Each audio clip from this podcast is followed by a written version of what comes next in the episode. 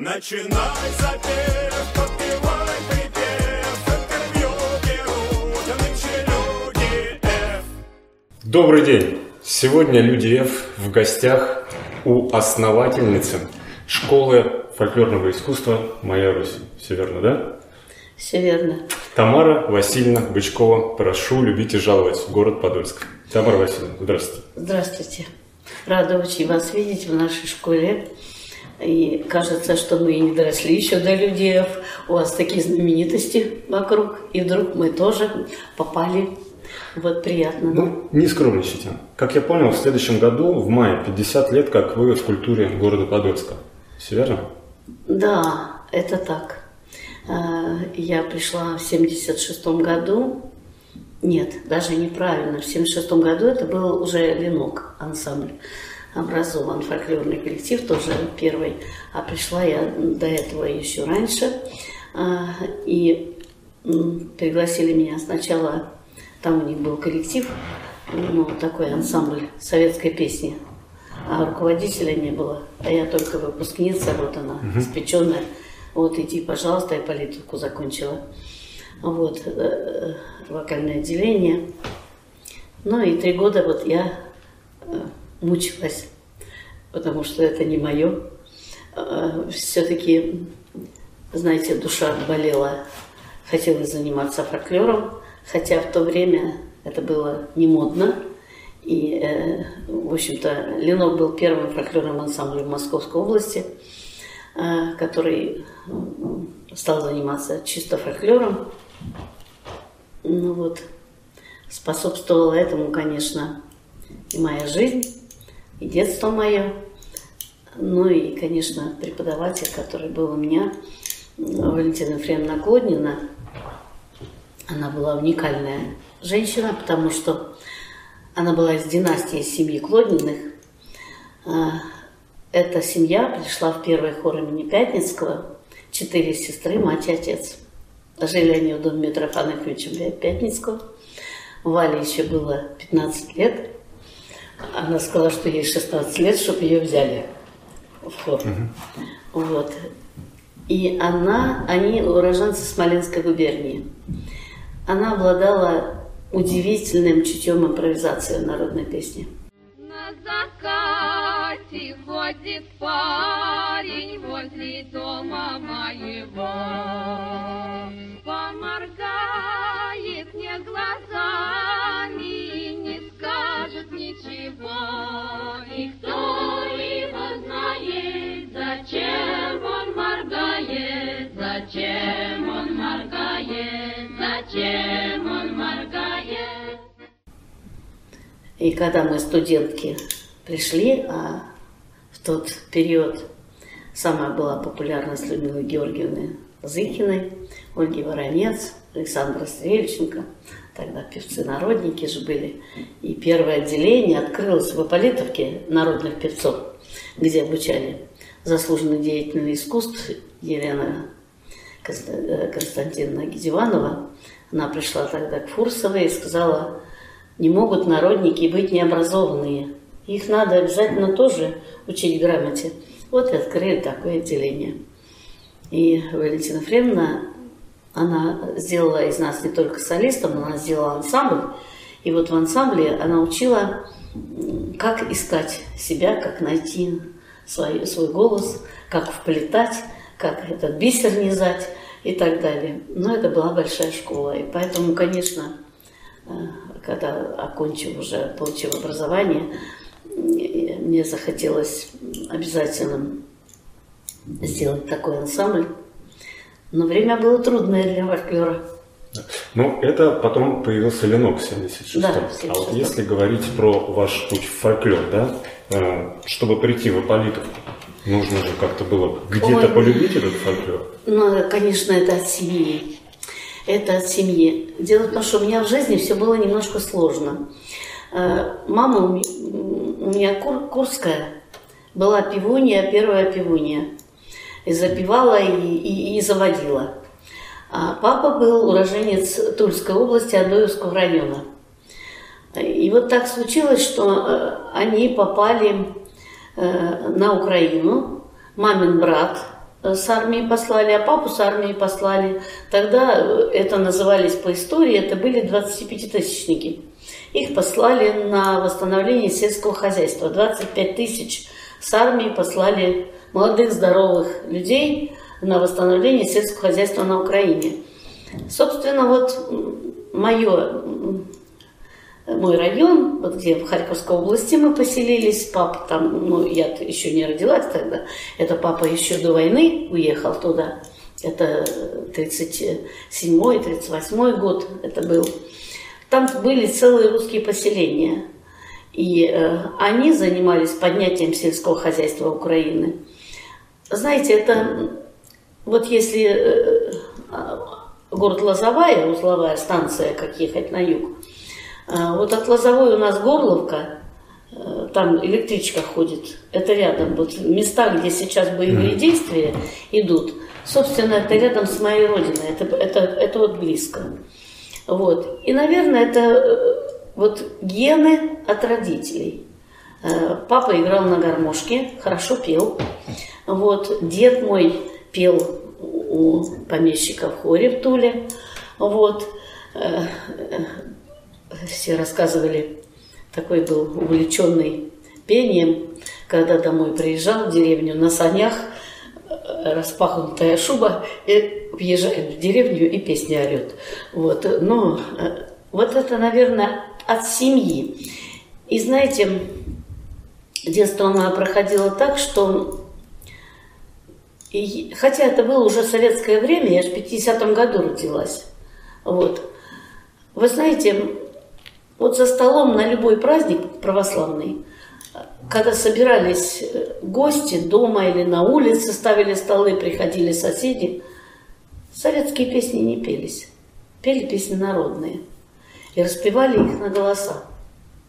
Это, вы знаете, необыкновенной красоты вот это пение. И ты с детства вот к этому приобщаешься, в этом живешь. По-другому ты просто не представляешь вообще свое пение. Я тогда, конечно, образования не было. Я не совсем маленькая понимала, про что они говорят. Вот они сидят за столом и начинают договариваться между собой, кто какой голос будет петь. И у нас мачеха моя была, она очень хорошо выводила. У них не дишкарит, как у казаков, у них выводить называется. Харитонно ты будешь выводить, они говорят. Она говорит, а я сегодня не в голосе, и что-то не получится у меня. Ну, тогда и петь нечего. Я думаю, почему они так говорят? Вот, так без нее ж можно спеть. Вот. Но когда они вместе, вот, и она действительно выводила, это очень мастерски, здорово, импровизатор. Я потом начала это понимать. Вот, и... Вот эта песня, она была всегда со мной, всегда. Она никогда от меня не уходила. Я помню, в 1 классе, когда уже в школу пошла, я сразу везде в самодеятельности выступала, вот, в мамку пошла. Вот, песня для меня была главная. Дома всем соседям на пенечек стану и концерты даю на пенечке. Но это из семьи, конечно, из семьи. Из того окружения, в котором я росла, это, от этого никак. И вот из Горловки, да, вот вы приехали в Москву поступать в Ипполитовку, да? Нет, я говорю, Горловка с нами рядом, недалеко. А я вот уже жила сестра, ну, у меня мама очень рано умерла, у меня годик был, когда мама умерла, я осталась без мамы, ну, так сложилось в жизни.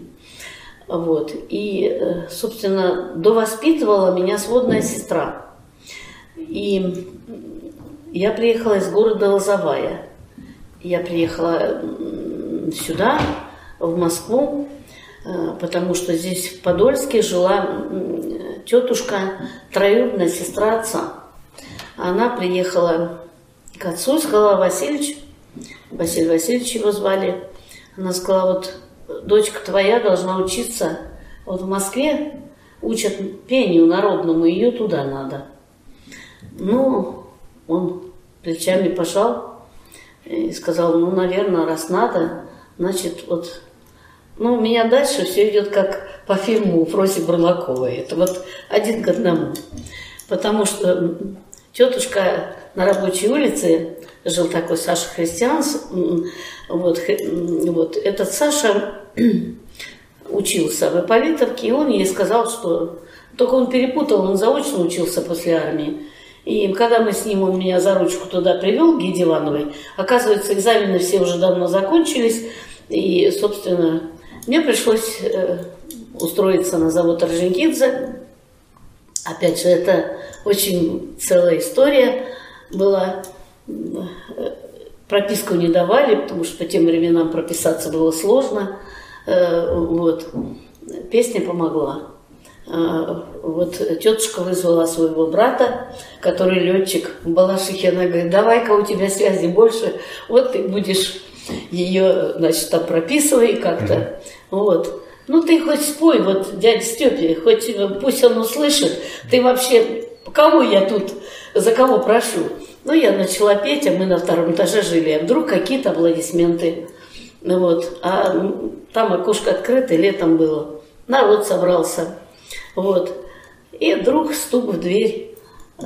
Тетушка открывает, стоит женщина на пороге. Здравствуйте, я художественный руководитель Дома культуры ЗИО. Кто у вас девочка поет? Да, у нас. Ой, слушай, нам такие певцы очень нужны. Ну, давай, приходи в понедельник. Вот. И вот я пришла в понедельник, мне сказали, так, мы даем тебе неделю. Вот неделю ты готовишь программу, в следующее воскресенье открывается парк елочки. И туда приедет удивительный человек, герой соцтруда Долгий Алексей Арсеньевич. Вот он приедет туда, если ты ему понравишься, тебя пропишут. Это директор завода? Это директор завода Орджоникидзе. Вот. Ну, конечно, когда я вышла на сцену, а мне перед этим показали, вот тут сидит, видишь, такой шевелюрой, это Долгий. У меня, конечно, душа в пятки ушла. Я вышла на сцену, голос дрожит. Сама боюсь, страшно, коленки трясутся, вот. А подготовили всего 6 песен. Я, значит, пою, осталась одна песня, а народ браво-браво, все приветствуют. И вдруг этот Долгий поднимается на сцену, и я, как сейчас помню, у него были такие интересные слова. «Откуда ж ты взялась? Такая маленькая блоха и столько народу развеселила». Ну, а тут директор ему, значит, вот... Так и так. Бумажечку да. Сует и говорит, вот понимаете, девочка-сирота, надо вот ей помочь, надо вот так. Он написал, прописать, обеспечить жилье на работы. Это была резолюция Алексея Арсеньевича Долгого. Ну вот должна сказать, что это был государственный человек. Таких сейчас нет, потому что... Не потому что он принимал участие даже, когда я уже училась, и он следил за мной. За судьбой моей, как у меня происходит, что в жизни. Вы знаете, он уже слепой был, уже плохо видел, ему было уже 80. Я помню, мы с ним встретились, я заканчиваю учиться. Как твои дела? Как ты? Как что? И я говорю, вот меня там берут в Москонцерт, я там солистка и буду меня вот...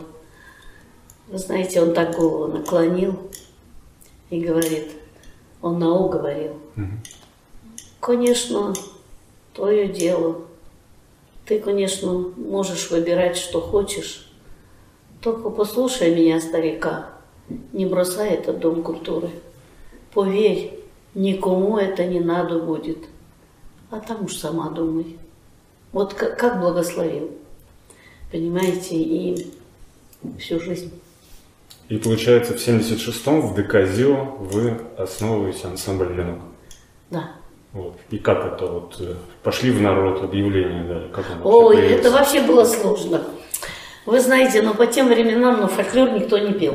Вообще слово «фольклор» надо было расшифровывать. Я, ну куда? Завод имел несколько общежитий. Я пошла в общежитие.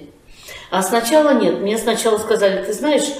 Вообще-то в ДК завода Орджоникидзе был очень большой хор. Когда-то в этом хоре, он считался чуть ли не как спутник Пятницкого, их было 60 человек, там были такие певцы, я их застала, и сама пришла в этот хор. Вот когда меня позвали в ДК, я пришла в этот хор петь в самодеятельность. И вот Обошла тех, кто когда-то пел в хоре. Ну, посмотрели, ну как пигалица ходит, нас тут приглашает, кому надо. И я прихорашиваюсь сегодня на репетицию, прихожу, пустой класс, никого нету, никто не пришел. Вот, я опять по тому же кругу всех как обошла. Что ж вы не пришли-то? Я же вас вот ждала, приглашала. А, да вот некогда было, ссылаются на какие-то дела, но завтра придем. Ну так, по третьему разу. Вот. А потом я послушала, так как они поют, понимаете, переделать их вообще на вот то, чему учила нас Клоднина, это сложно. Да и возраст у них тоже уже такой, они воспитаны на советской вот этой народной музыке. Ну что делать? Я пошла в общежитие, и у меня пришла такая идея. В одной комнате собрала из нескольких комнат. Начала им рассказывать, я говорю, вы знаете, вот мне дать вам послушать нечего, потому что магнитофонов не было. Записанных, чтобы вот сейчас-то можно и записи любые поставить, и все, что... А тогда же ничего не было. Я напела несколько песен, и я говорю, вы понимаете, вот я только одно, вот хочу вам сказать, вы поверьте, что это будет востребовано, это очень нужно, мы должны это беречь. Вот это же главное, что у нас в жизни есть. Ну и вот так девчонки стали приходить. Вот. И у нас образовался сначала квартет. Попались такие девчонки-голосисты. Вот. И сразу Ленок назывался. Да. И мы с ним сначала никак не назывался. Это тоже целая история. Мы через полгода поехали в Чехословакию. Вот. Тут это вообще было нечто. Потому что вот я о том, как наше высшее начальство тогда... руководители, как воспринимали фольклор. Вот мы думаем, как же песню русскую переводить в Чехословакии, о чем мы поем. А потом, когда начали там выступать, мы поняли, что вообще русская песня, она перевода не требует. Она своей энергетикой зажигает настолько людей, что не надо никакого перевода, это понятно без слов. Все. Вот. Но кто нас слушал, кто нас командировал, туда мы прошли очень строгий отбор. Знаете партийных руководителей таких и таких государств, вот, знаете ли, вот. Ну, вопросы были такие очень достаточно сложные. История КПСС. Да, а потом мы играли, мы показывали маленький фрагмент свадьбы. Маленький фрагмент, как раз от записи Баликодиной. Этот фрагмент показываем свадьбу, и там есть такая песня «Ай, что это за гости, за бесстыжие глаза, все попили, все поели, ночевать у нас хотят, а я домой не пойду, а я тут ночую». Вот она все внимательно прослушала и говорит, а что это за песню такую вы поете, все попили, все пожрали, это что за границу такую песню вести? Я говорю, понимаете, эта песня исполняется, когда во время пира уже вот есть такие засидевшиеся гости, их надо выпроводить. Вот тогда вот эту песню пели. Это было понятно гостям, что им надо уходить. А, ну ладно. Ну, чтобы все русское были одеты. Никаких там тебе заграничных вещей. Но там люди принимали, объехали мы всю Среднюю Чешскую область, очень много гастролировали. А потом, понимаете, квартет... Это ни о чем. Хочется сыграть обряды, хочется показать действо. Ну как это, маленький состав. И я стала набирать. А сегодня Ленок – это уже клуб фольклорный, где на сегодняшний... Образцовый фольклорный, 20... да? Народный. Да. Народный коллектив. Народ. Ну, вы знаете, я вот, честно вам скажу, я как-то к этому отношусь очень спокойно. Вот эти народные, образцовые... Знаете, как-то мне Ленок задал такой вопрос, а давно. Сейчас теперь уже такие вопросы задают. Знаю, что я отвечу, уже знаю. А почему вы не объявляете нас на концерте, что мы там лауреаты таких конкурсов, но и всероссийских, конечно, и титулы? Да. На что я им отвечаю, вот, зритель перед вами. Вы хотите? И доказывайте. И доказывайте. Если вы сейчас увлекли зрителя своим пением, и зритель вас захотел еще раз послушать, значит, вы народные. Вот это самое главное. Все остальное – это важно преподнести песню, а сегодня это очень актуально на сегодняшний день, потому что наша культура уходит, и несмотря на то, что, понимаете, раньше был лад, и по ладу люди жили. Вот можно было так, и по-другому нельзя. Понимаете, по-любому, в семье. Сегодня этот лад потерян, поэтому мы как-то потерялись в этой жизни. Ведь надо же не только сохранять пение, а чем мы вот в Ленке очень много, у нас очень часто беседы такие, как в жизни. Понимаете, это я вам могу рассказать один случай, который случился с моим сыном. Он был в экспедиции в селе под Середнем. Они записывали середневскую свадьбу. Ольга Ивановна Маничкина жива еще была. Он жил у бабы Дуни. Баба Дуня была любимица Ольги Ивановны. Она все время говорила, когда баба Дуня есть, то она ведет, а я на фоне ее могу импровизировать. А есть фундамент. Вот. И вот баба Дуня каждое утро встает, собирает сумочку и куда-то пошла. Еду понесла. Приходит. Я, говорит, раз наблюдаю, второй раз наблюдаю.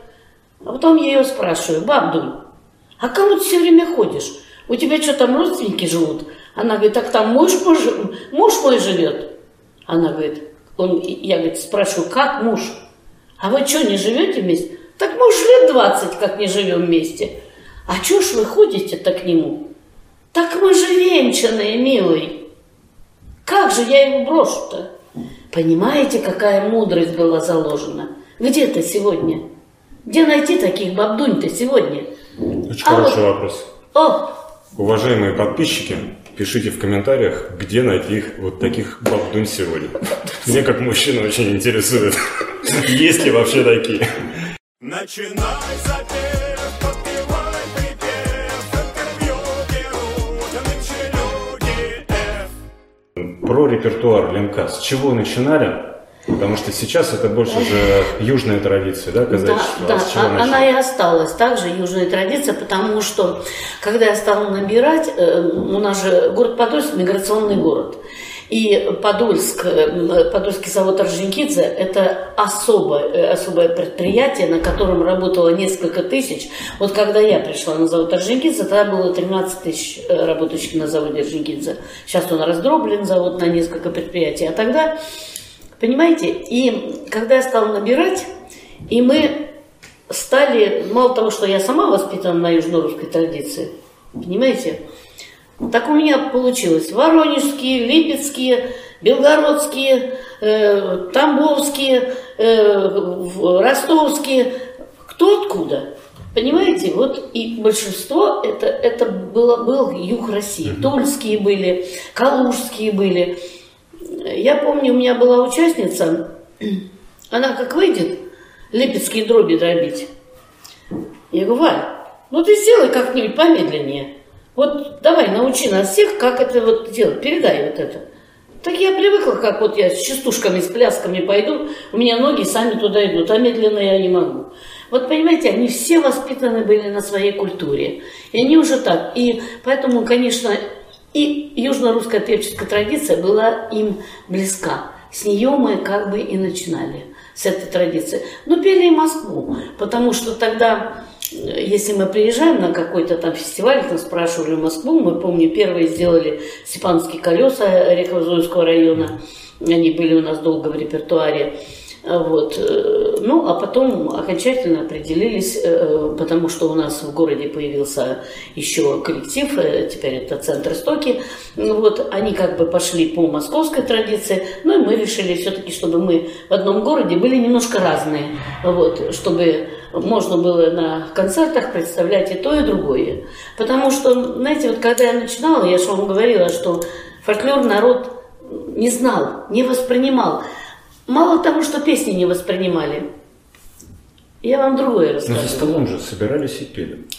Да, в основном не те песни пели. Это были советские песни. Конечно. Но иногда там и «Золотые горы». Ой, ну там что? Предали, ну, там, что? Ну, это же пели. Ну что? Ну это пели, но это было, это вот от нашего фольклора это вообще было. А я выросла на другом фольклоре. Понимаете? Что было еще наиболее обидно?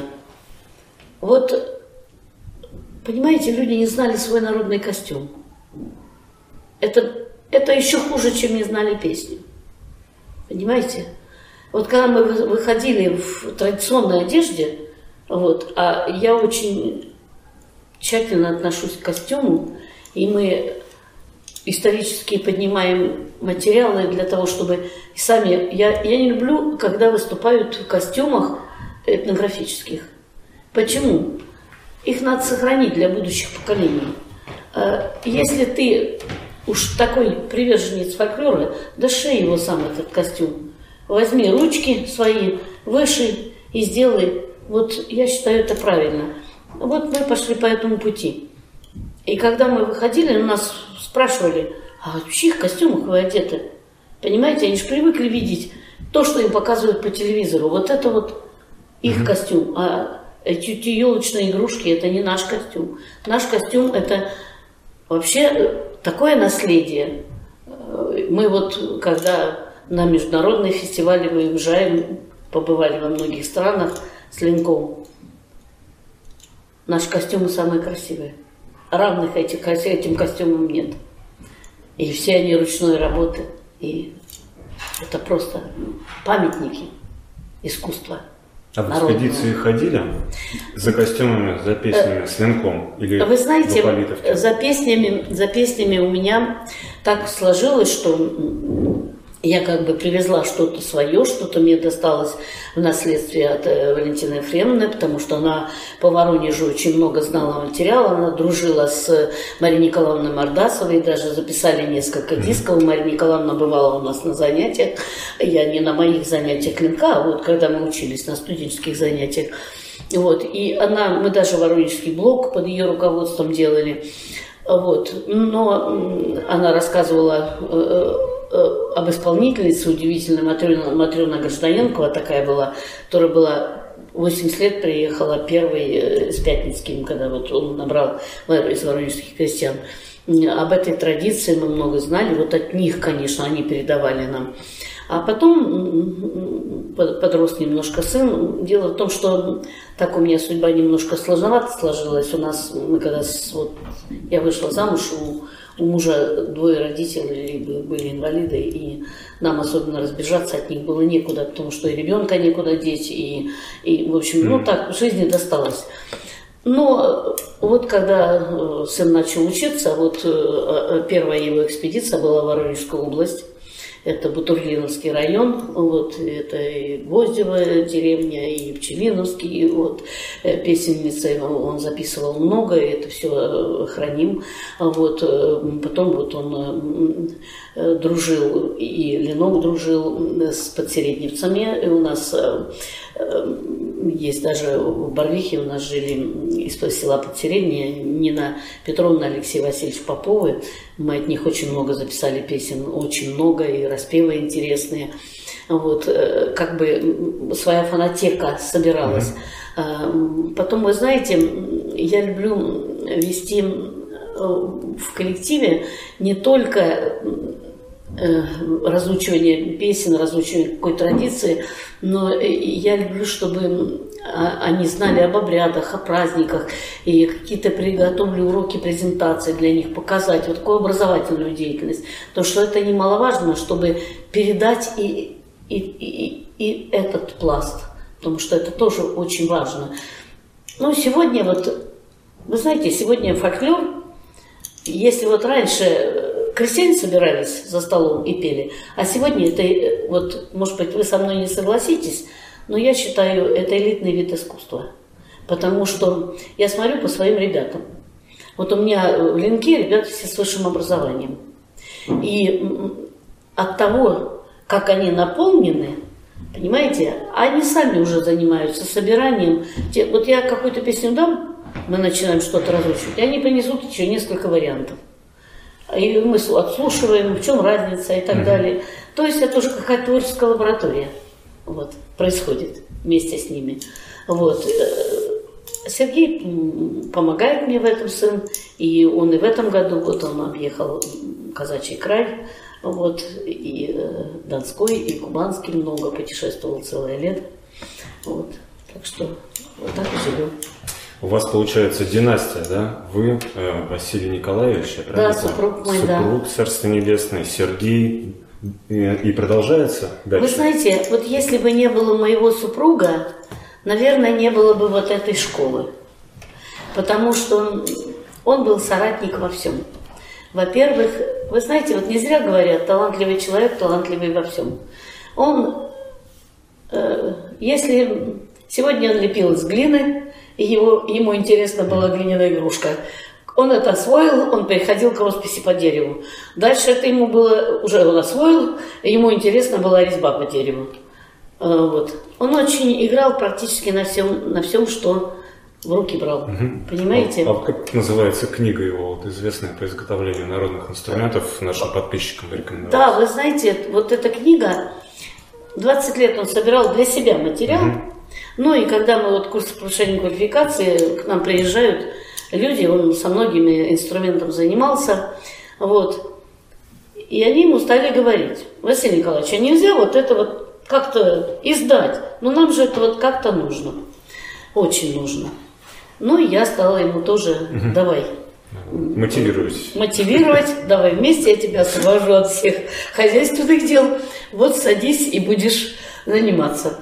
Вы знаете, но человек он был въедливый, и каждый инструмент, прежде чем о нем писать, он делал его своими руками. И потом уже, когда этот инструмент начинал играть, он эти размеры переносил на бумагу, что и таким образом, собирая 20 лет, вот, Ленок всегда играл на всех старинных инструментах, у нас были и гусли, и гудки, и рожки различные, и был ансамбль жилеечников в свое время, когда Василий Николаевич делал для всех жилейки, и все тут же играли, вот, и брелки, и рожки, вот. Но, опять же, вот понимаете, собирая вот это все, потом это легло в основу книги.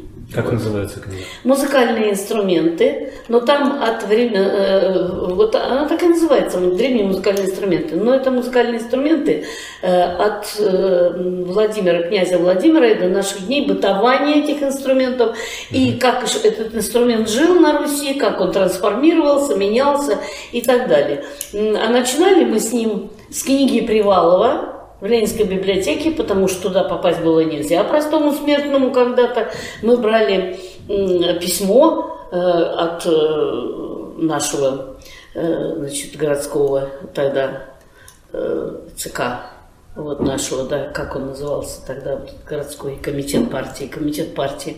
Мы брали от них письмо, и с этим письмом приезжали в Ленинскую библиотеку, чтобы нам разрешили пользоваться этим материалом.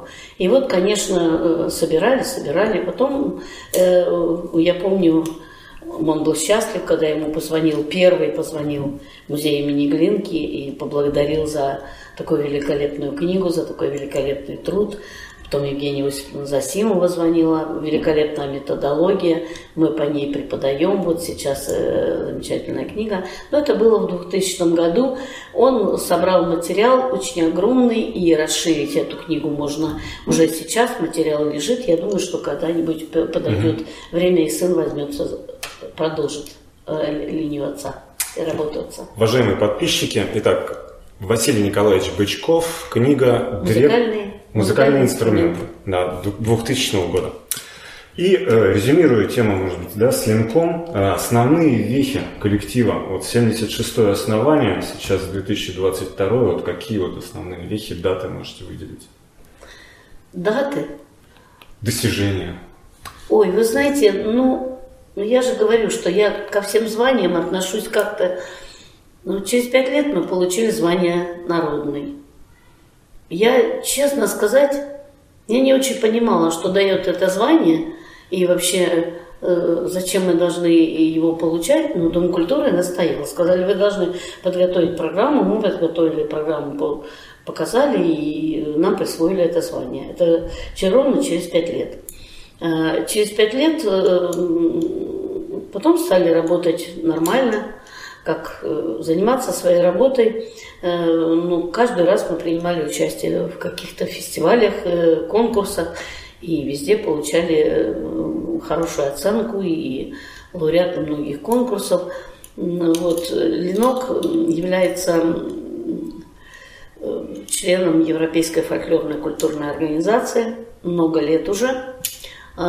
И по приглашению этой фольклорной организации мы с ними тоже побывали во многих странах мира, вот, Европы и в Скандинавии.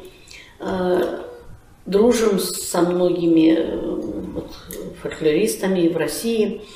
В 2014 что ли, году вот, мы получили звание «Заслуженный коллектив народного творчества», по-моему, в 2014 году. Вот. Но вы знаете, ну вот это вот не главное для меня. Вот. Тамара Васильевна, а у вас заслуженный работник культуры Московской области? России даже. И это тоже не главное. И Московской области, и России. Ну, знаете... Это же все-таки показатель вашего вклада. Ну, вы знаете, какая-то у меня такая натура, что я вот живу здесь и сейчас. Если я вот что-то делаю, и мне это доставляет удовольствие, и я вижу результат, вот вы спрашиваете о достижениях Ленка. Я вам скажу, главным достижением, которое для меня важное в Ленке, это то, что 23 человека из Ленка получили образование и стали педагогами в Москве, в Московской области и в Подольске. Это самое главное. Понимаете, никаких званий. Вот, понимаете, не было бы Ленка, не было фольклорной школы. Потому что первые педагоги, которые пришли и встали рядом со мной, когда не было зарплаты, еще не знали, сколько мы там будем получать, а была вот идея, понимаете, почему была идея? Может быть, вы и зададите мне тот вопрос, а я опережу. Вот, ну-ка.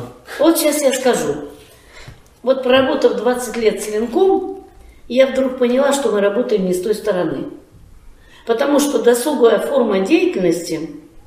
Она перестала меня так очень устраивать, как бы.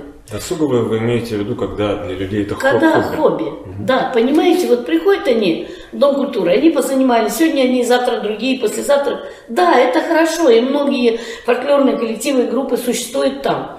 Но однажды я прочитала статью Каргина, это бывший директор гранта нашего, да? Он писал там о том, что фольклор будет тогда жить, когда он придет в народное образование.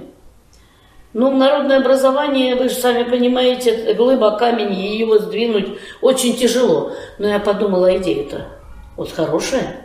А как бы создать такой центр или нечто такое, вот понимаете, где было бы много детишек, и вот эти детишки, они бы...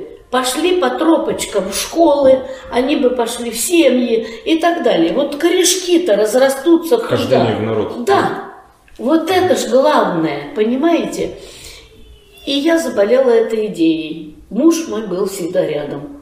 И мы вместе с ним стали думать, как это сделать. Стали продумывать. И вот тут-то и встали мои ученики рядом, сподвижники, которые сказали, мы даже готовы без зарплаты пока быть, не получать зарплату. Ну, давайте делать дело вместе. Вот так мы и начинали. Вот. Но я хочу вам сказать, что вот здесь, я всегда говорю, город Подольск, несмотря на то, что это город, столица индустриальная Подмосковья, она все время везет на мэру. Понимаете? У нас все время вот Александр Васильевич Никулин. Ну, казалось бы, 90-е годы. Это пуховиками платили зарплату на заводах. А тут какая-то Бычкова пришла, и в Индии положите ей школу фольклорную. Она хочет создать, это же бюджетные ставки.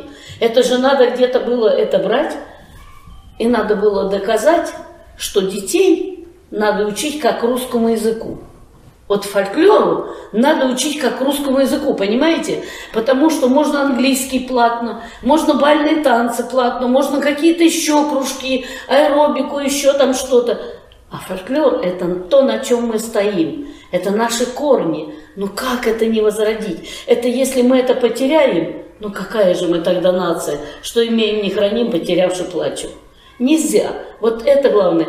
Вы знаете, как-то они меня поддержали. Александр Михайлович Дюбанов, который просто ну, всеми силами старался вот это поднять и поддержать. Таким образом, сегодня в школе обучается 350 деток. 2 отделения. Декоративно-прикладное отделение и отделение музыкальный фольклор. А образовалась школа в каком году? Получилось? Образовалась в 1994 году, 1 октября. Вот 27 лет. Да. Вот 27 лет уже школа фольклора существует, уже много выпусков. И что опять вот радует? Школа-то есть, а с каждого выпуска детки идут, поступают учиться.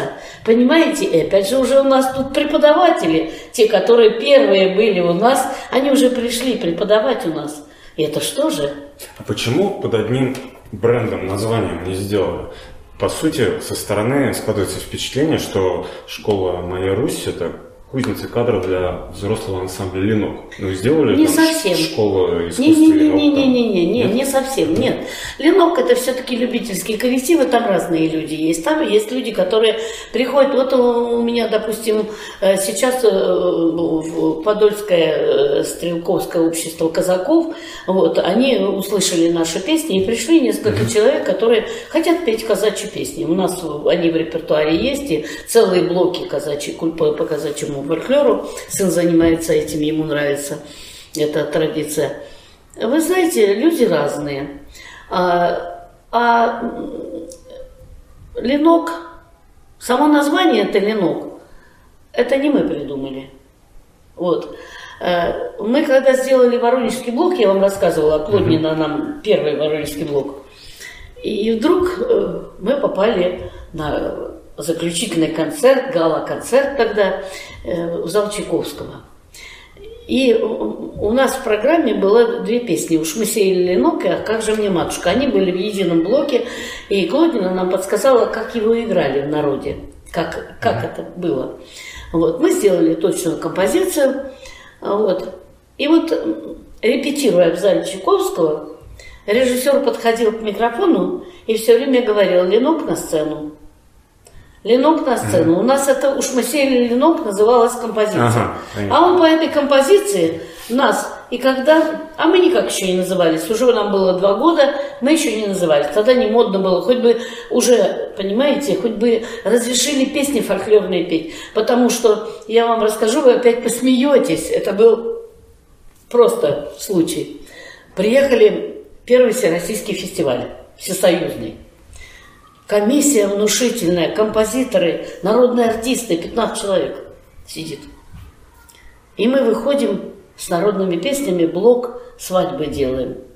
Маленький девичник, блок. Потому что мужчин тогда не было, это еще только начало. Вот послушали нас внимательно, а потом пошли, нас пригласили, там будет, оказывается, обсуждение. Вот обсуждают, и всем понравилось, как мы пели, репертуар. Один из композиторов, не буду называть фамилию, он говорит, я вот хотел спросить, а почему вы не поете песни о Ленине, о партии, о родине? Вы думаете, вам нельзя их спеть? Вам по силам эти песни спеть. А я ему задаю тут же вопрос, а я думала, народная песня, это и есть патриотизм? Нет, это не так. Нет, ну это да, ну понимаете.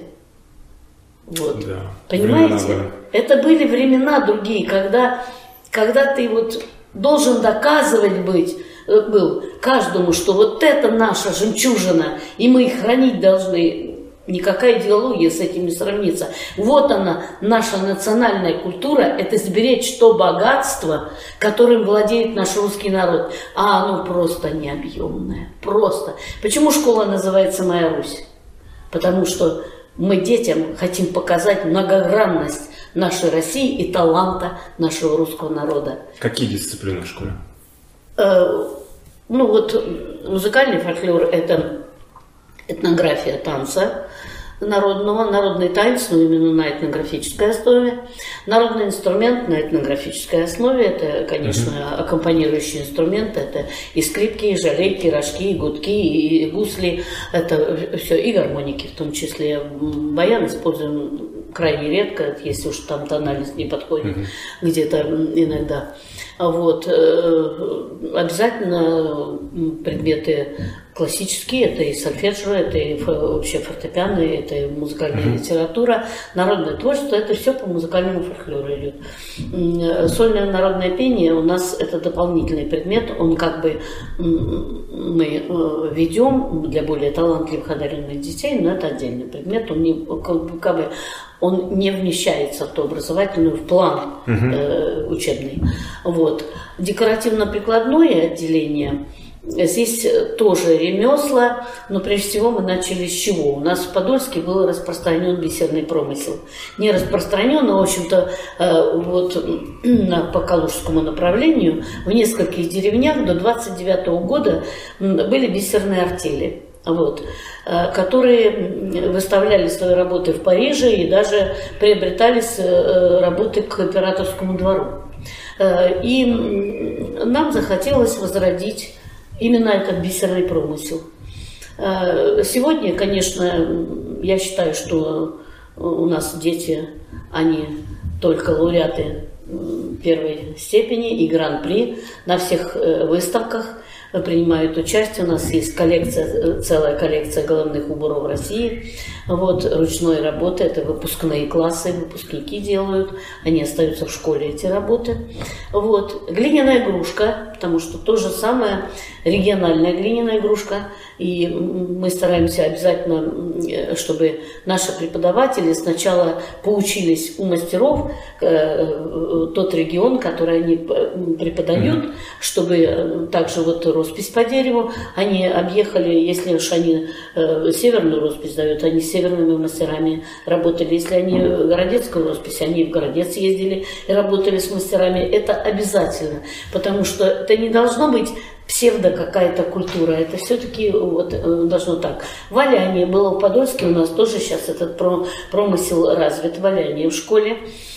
Ткачество, мы сами шьем себе костюмы, мы сами вышиваем, у нас вышивка ручная, у нас ткачество поясов, вот, что я еще забыла, наверное, ну вот бисероплетение, роспись по дереву, народный костюм, ткачество, валяние. Очень много всего. Да. Куклы. Куклы, вот, это самое главное. Куклы, это как у нас вообще... У нас еще, знаете, что дети любят? Вот на Пасху мы все время пишем писанку. Вот. И вот это опять же для меня вот, счастливый момент в жизни, о котором нельзя не рассказать. Как-то по телевидению я увидела передачу о славянской писанке. И была встреча с народным мастером, которая из выходцев по национальности, есть такая национальность русины, она из русинов, вот, и в 5-м поколении она расписчица. Вот. И вот с ней Зинаида Николаевна Иваницкая, и с ней идет разговор. Вы знаете, я не отрываясь, буквально мы с мужем записали эту передачу, потом показываю детям, и думаю, ну как бы мне вот это, понимаете, ее, где же ее найти? Как бы вот это где найти? И тут мы на ВДНХ, нас пригласили в павильоне культуры, мы выставляли наши ремесленные работы, вот, и там была выставка народных мастеров.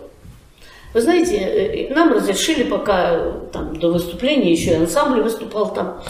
И пока мы ходили, путешествовали по всем этим народным ремеслам, вдруг я иду, и передо мной большая корзина, полная писанки. Я на эту писанку поднимаю глаза, и передо мной сидит Зинаида Николаевна Иваницкая.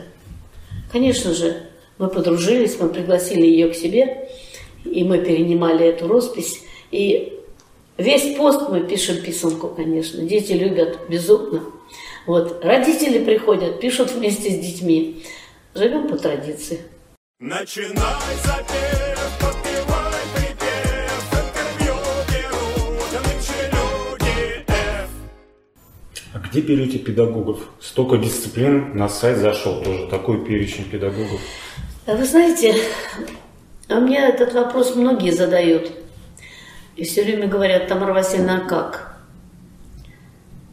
Вы знаете, сами выращиваем. Я же вам сказала, 23 человека. Ну это, как я понял, вышли. Вокал? Нет.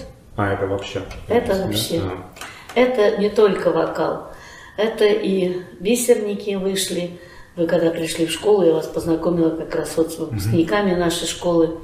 Вот, их несколько человек. Даже в Америке наша девочка есть, которая работает, фольклористка, вот, выпускница нашей школы. Вот, и театр Яхонт у нас в городе, тоже выпускник нашей школы Сергей Антонов, вот, и мой ученик. Вы знаете, однажды, я вам уже говорила, вот Елена Петровна Зашихина, которая нас благословила, чтобы мы назывались школой искусств, фольклорной. Это была заведующая отделением дополнительного образования в Министерстве образования Московской области. Как-то на одном из мастер-классов я для преподавателей и директоров учебно-воспитательной работы проводила на своем ансамбле, и она мне задала такой вопрос: а что вы делаете для того, чтобы... Ну вот, ваши дети, это ж ПТУ стоит там, и они вот так поют народные песни. Что вы делаете? А что мы делаем? А мы просто им не врем. Мы очень любим свое дело, отдаемся целиком и полностью этому. И также у этих детей. Я уже сегодня знаю, кто у меня будет поступать, а у меня дети только 5-й класс сейчас. Им еще 3 года учиться. А я уже знаю, кто из них... А вот может. С 1 по 8? С 1 по 8 это предпрофессиональная программа, и с 1 по 7 это общеразвивающая. Там она делится на 2. У нас получается введение в фольклор 3 года, и 4 года это основной курс, это для общеразвивающей группы. А предпрофессиональная программа, она идет 8 лет, ее никак нельзя прерывать. И я уже знаю, у меня человек 5-6 уже пойдут дальше учиться. Куда они придут? Ну, прежде всего, как на освободившиеся места в школу «Моя Русь». Сегодня 34 ставки школа имеет. И, ну, это все административные, конечно. Методический отдел у нас очень сильный. У каждого преподавателя у нас авторские программы, которые наши ведущие фольклористы, специалисты рецензировали. Вячеслав Михайлович Щуров, Петр Алексеевич Сорокин, Алексей Васильевич Бородулин, декоративно-прикладной мастер был такой, хранитель московского региона. Вот, поэтому, знаете, вот это, наверное, наибольшее достижение, когда ты видишь, что твои ученики продолжают твое дело. Я была 26 лет директором. А сейчас, кстати, не директор, да, вот тоже один из вопросов. Как так-то? Основать и отдать бразды правления? Знаете, я думаю, что всему свое есть время. И нужно доверять и выращивать свой контингент. Опять же, заместитель директора по научно-методической работе Наталья Викторовна Красикова. Умница, очень большая, педагогическое образование, декоративно-прикладное, вот, есть еще дополнительно. И вот я стала подумывать, надо же найти человека, который бы не разрушил. А для меня главное, чтобы сохранить контингент педагогов, потому что, понимаете, одно дело, когда ты руководишь коллективом, ну там кто-то пришел, кто-то ушел, это другое дело. А когда кадры, когда человек специалист, и ты знаешь, что вот он специалист, и им надо дорожить, как бы сделать так, чтобы никогда его не обидеть. А исполнил он то, что тебе нужно по программе и так далее. Вот, она хороший психолог. Я когда с ней работала, я поняла, что в ней есть эти качества. И для меня это было самое важное. Я сказала: Наташа, я тебе перевод... Вот просто вот это моя жемчужина. Я на это, мы с мужем положили всю свою жизнь. И я тебе это передаю, просто вот драгоценный камень, и ты бери его и носи по жизни. Вот так же, как мы. Я буду работать тут педагогом, пока силы хватает. Угу. Помогу тебе во всем, чем я смогу. Вот. Поэтому я не оставляю Ленок, еще работаю с Ленком, там работы же много. И плюс у меня еще две группы ансамбля детей. Вот. Ну, с Натальей Викторовной я всегда рядом, она очень большая умница. Дай бог, чтобы сил здоровья хватило и дальше хватало. Я думаю, что да, я думаю, что так оно и будет. Вот. Поэтому вот как бы главное это вот когда ученики идут, и ты видишь хорошие результаты, радуешься за них. Вот это самое главное в жизни, я думаю. Начинай запев, подпевай припев, интервью берут нынче Люди-Эф. В школе «Моя Русь» дети занимаются платно? Нет. Школа «Моя Русь» абсолютно бесплатная. Дело в том, что, вы знаете, вот я же вам рассказала про имя Александра Васильевича Никулина и Александра Михайловича Дюбанова. Вот эти две глыбы в городе Подольске, они, когда мы образовывались, ну, конечно, финансисты носами покрутили. Как это так? Вот у нас школы 3, тогда было 3, сейчас 8 в Подольске, потому что он стал округ большой. Как эта фольклорная школа будет бесплатной? А я же вам сказала, что... Я им сказала, что вот школа фольклорная должна быть доступна каждому человеку. Богатый он, бедный он, неважно. И этого человека нужно обучать, вот, вы понимаете, как родному языку. Мы учим азбуку, учим читать. Вот точно так же мы должны свои истоки учить детей, свою культуру национальную. Она должна... Вы знаете, я как-то однажды, я по телевизору увидела... Какая-то была передача, и там выступал директор исторического музея. Это было так давно, я уже не помню его фамилию, я только помню его выражение. Он сказал, национальная культура и патриотизм у русского человека будет тогда, когда в каждой семье хотя бы будет один висеть в гардеробе национальный костюм. Мне эти слова очень понравились. И я считаю, что вот это и есть национальная идея. Мы должны сохранить все свое, сохранить свою культуру и передавать ее. Я против того, чтобы, знаете, мы уходили в какую-то архаику, и это было только вот доступно. И я воспринимаю фольклор в любом его преломлении, понимаете? В любом, абсолютно. Вот. Пусть он живет, пусть он развивается. И поколение меняется, но мы должны помнить истоки. Согласен, истоки мы помнить должны. Да. Тамара Васильевна, фольклор в любом преломлении, получается, фольклор в аранжировках приветствовать. Вы знаете, мы не поем. Мы такие не поем. Но когда я слушаю это у других коллективов, мне это нравится. А сами не пошли туда? Если это здорово, ну каждый выбирает свой путь. Понимаете? Если кто-то выбирает, ну я знаю, сейчас много достаточно неофолк ансамблей, да, по направлению, и они мне нравятся. И это достойно, это интересно, есть много интересного. Да, пожалуйста, и акустические ботинки существуют, а почему бы и нет? Спасибо. Да, пожалуйста. И партизан ФМ существует, здорово, молодцы, понимаете? Но мы остаемся приверженцами своей линии, как мы ее выбрали изначально, так она у нас и есть. И детей так мы ведем в фольклорную школу. Ну, вот. Дети свой. Только по записям, дети только. Мы, притом записи мы ставим детям с 1 класса. Вот, вы знаете, я когда... Поют, в смысле, по записям? Да, только. Угу. Вы знаете, когда... Я, вот, это все познается в сравнении. Начали, когда только школа начала свой путь, и мы начали с записями заниматься с детьми с 4 класса. Потом я поняла, что это поздно. Дети А что-то бабушки какими-то такими голосами поют, там уже дребезжат, уже где-то там. А вот это вот, понимаете, им хочется другое пение услышать. А сейчас, когда вот первоклассники, и мы им объясняем, что это же вот бабулечки, которых уже многих им живых нет, а они нам оставили вот этот кладезь, вот эта песенка пелась в такой праздник, а вот это вот в такой. Вот посмотрите, как она звучит, а смотрите, как бабушка здесь голосом играет и так далее.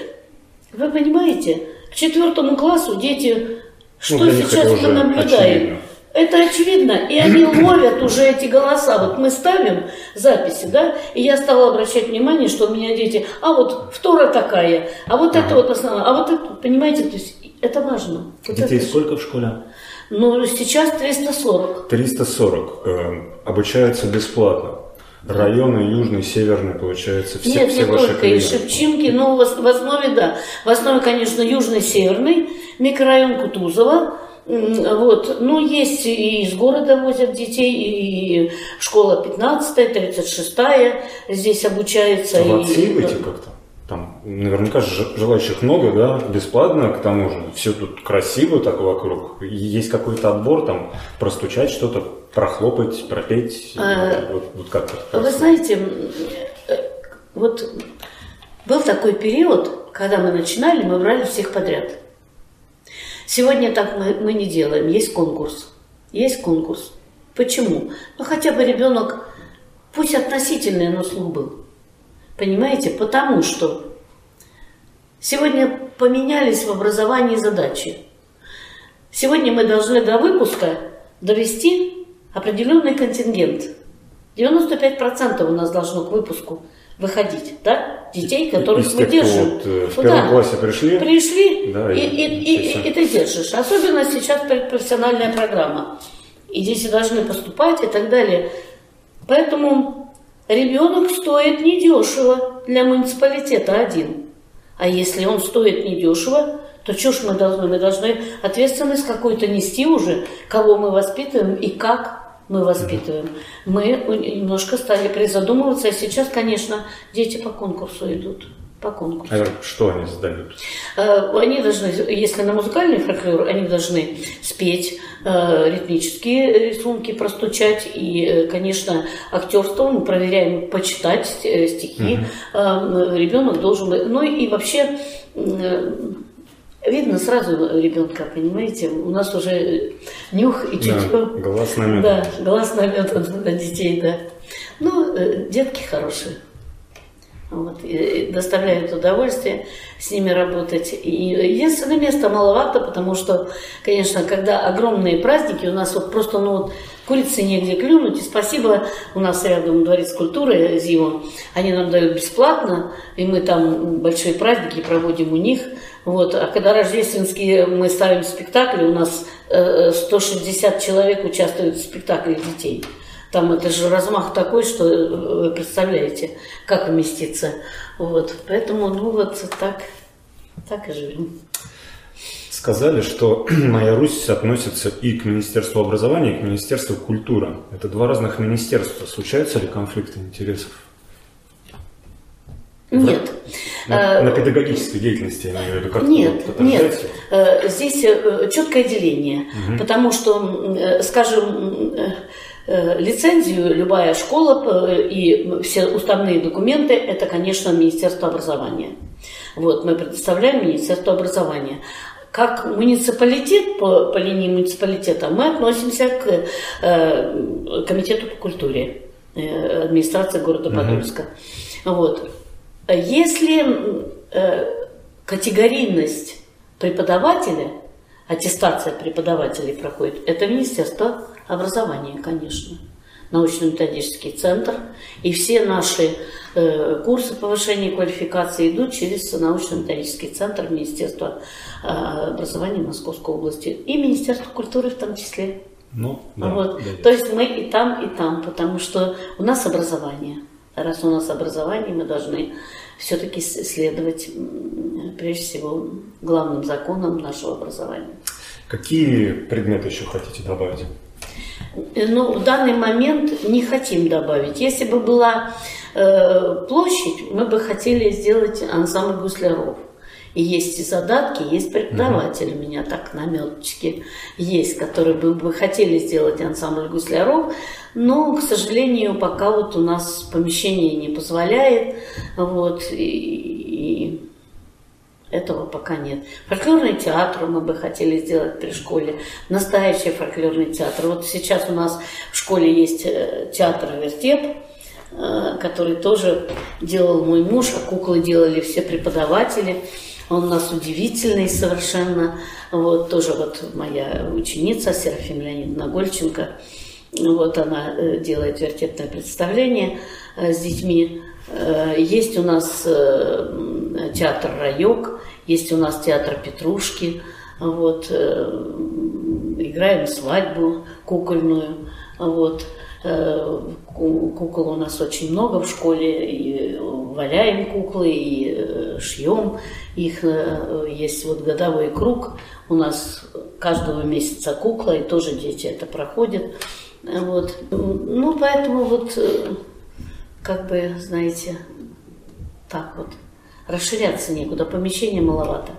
Ну, вот. Ну, думаю, что администрация думает на эту тему, и я думаю, что они обязательно примут положительное решение, и мы расширимся каким-то образом, чтобы не потерять вот эту главную нашу цель и задачу сохранения и сбережения национальной нашей культуры.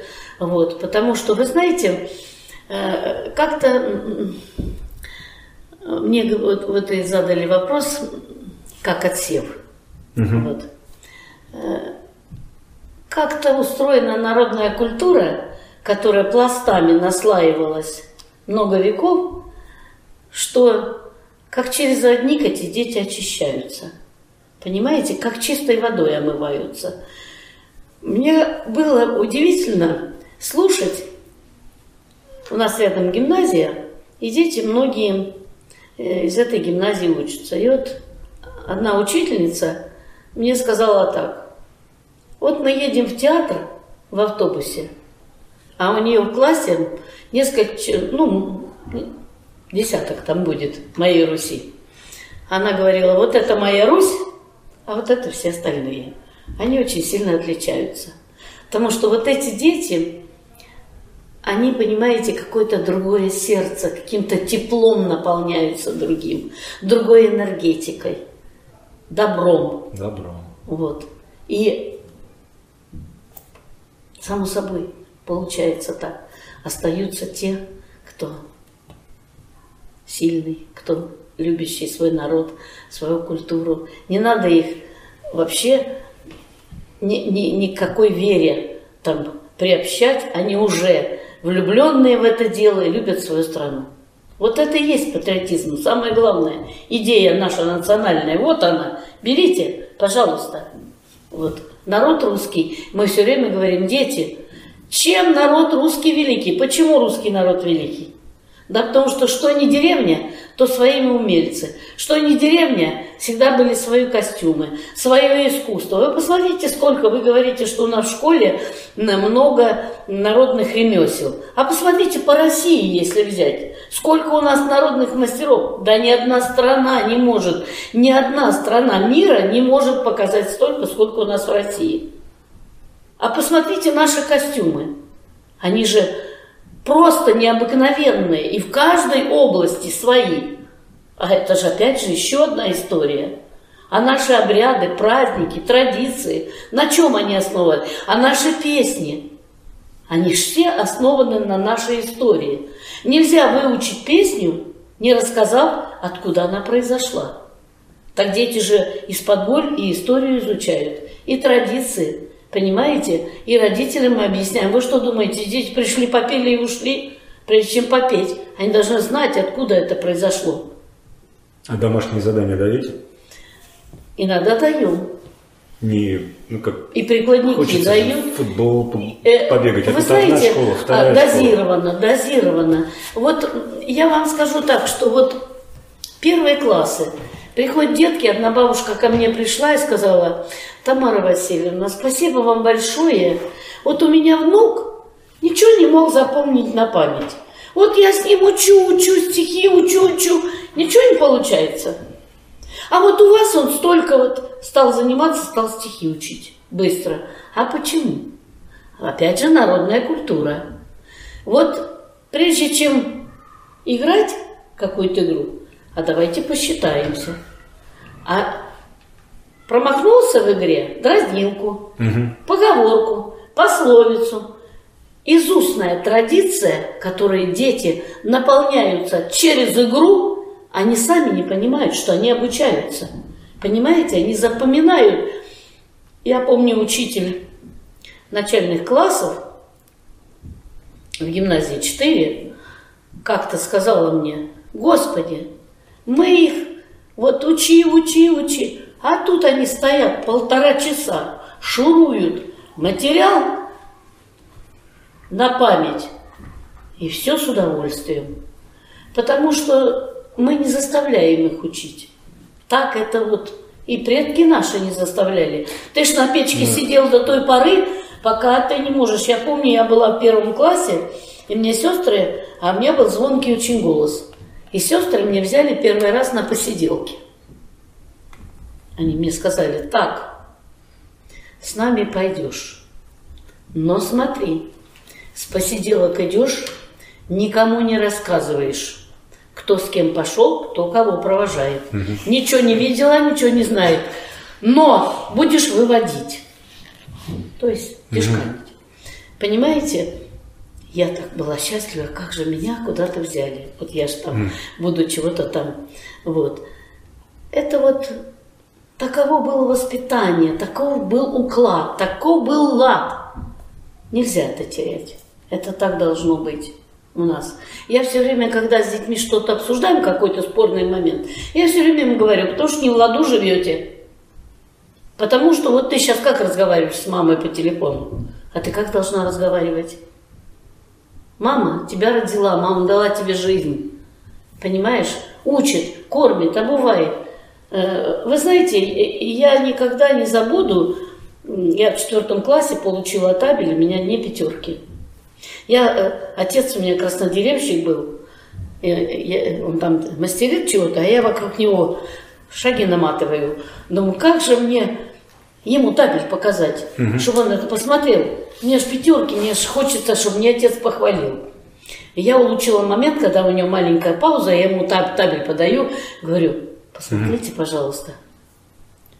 А он глянул, мы на вызвали папу, он глянул и сказал: «Дочка, ну молодец, но мы за тебя в школу отправляем, чтобы учиться». Это была самая главная похвала. Понимаете, так воспитывали.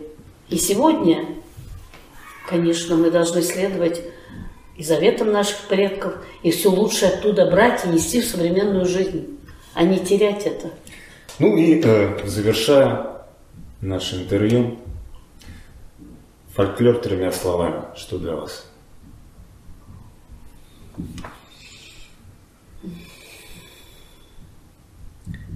Фольклор 3 словами. Ну так, наверное, главное – это жизнь. Далее – это богатство. Ну и культура.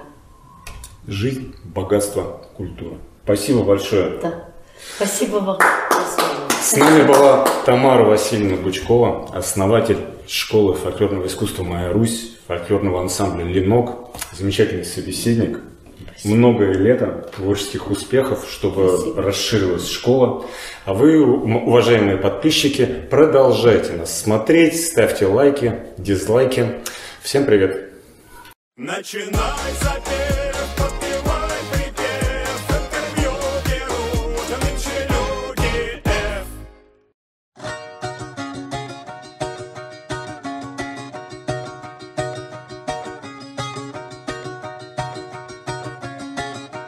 Помню, ходил, бродил, места не находил. Его люли, ляли.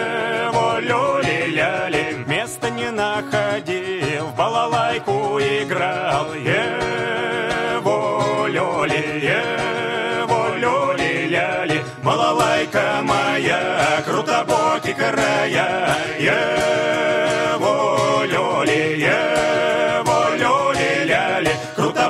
края, развеселенькая, его лёли.